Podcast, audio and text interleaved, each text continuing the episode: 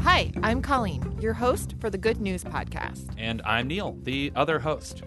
The Good News Podcast is your source for good news, fun stories, delight, and all those warm fuzzies. We're bringing you all this goodness from the Cards Against Humanity studios in Chicago.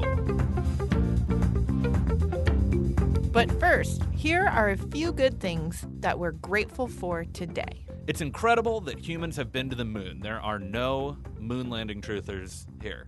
Bikes today have two wheels that are the same size, rather than one giant one and one itty-bitty tiny one. Unless you want it that way, then they can make it for you. There's a guy in my neighborhood who has that bike. A goof, a goofy bike? It's so annoying. uh, Colleen and I both bike. Yeah, I love to bike. I go every year. I go on a big bike trip up in Michigan with some family. And I'm a city bike commuter. Oh, I am like, I am so proud of you, and uh, I wish I could be more like you. Oh, it's so stop. great. No, it's so great. I mean, it, I, I I like it. I legitimately like I'm not, doing it. Yeah, I'm I'm not saying you're doing it, you know, because you're a martyr or anything. I think you do like. I just like. I love. It just it's great. I'm just sometimes I just, I'm lazy and I am afraid of cars and getting. Crunched. I feel like people don't like me when they see me. They're really? like, this asshole. This guy. This guy again on his two wheels. I got four. I got twice as many wheels as, as this idiot. Four is better than two. Classic. So which one of us gets honked at more? Me. For sure. Really? Yeah. When I get honked at, it's like, honk, honk, what's up, lady? It's like a it's like a harassment honk. Oh, well, that's worse. So my, I mean, my honk, maybe it, mine are more frequent, but yours are ten thousand times worse. Maybe yours are burp, harassment burp. honks, too. No, nobody's honking at this booty.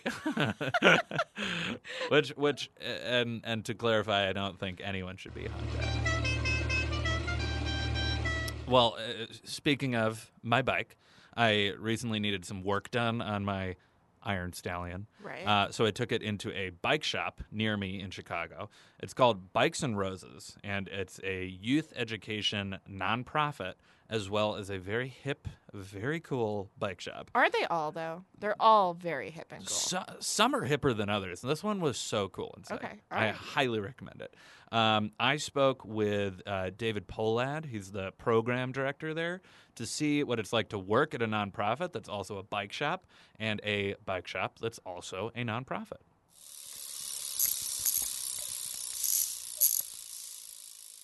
Yeah, it's cool. it's it's cool to, to be able to work, you know, wrench on bikes all day, but yeah. be, have it be part of this larger project, really. When I walked in, you were literally using a blowtorch. Yes. So, so as far yes. as nonprofits go, that feels... Yeah, uh, I got it easy down here, here. yeah. yeah. um, and how did Bikes and Roses get started?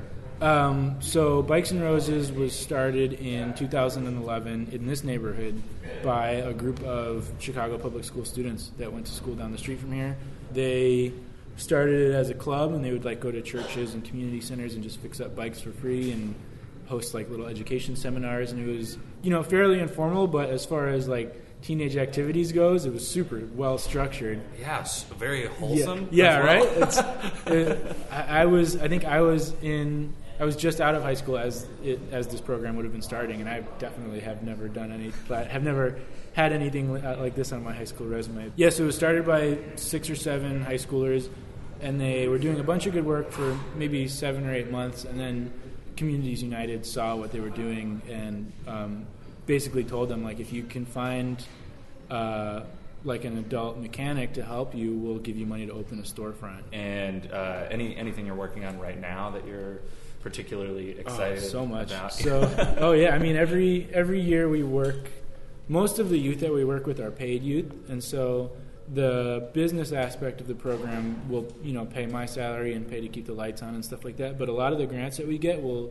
entirely designate to youth jobs. Awesome. And so, you know, it'll be something like ninety to ninety-five percent of the money that we're bringing in from the city is just going strictly to youth salaries. Uh, but there's also some smaller projects that we're working on, like we're getting our Girls Bike Club off the ground. So finally we found some funding to be able to put um, towards specifically like you know, making cycling totally accessible to both, you know, genders or oh, cool. or, or you know, the transgender community, and yeah. as, as as widely as, as accessible as we can make it.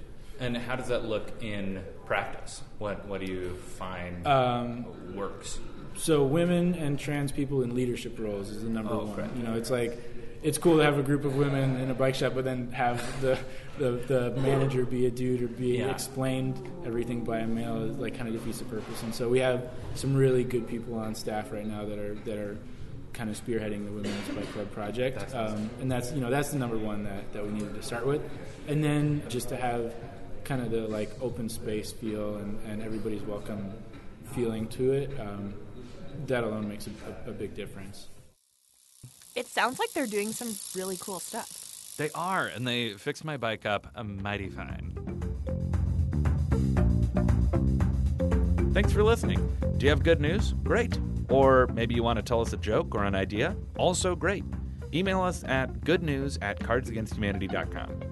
Or leave us a voicemail at seven seven three, two one seven, zero one five six. You can also tweet us at the Good News Pod. Most of our music is by Poddington Bear. Same place, same time, tomorrow.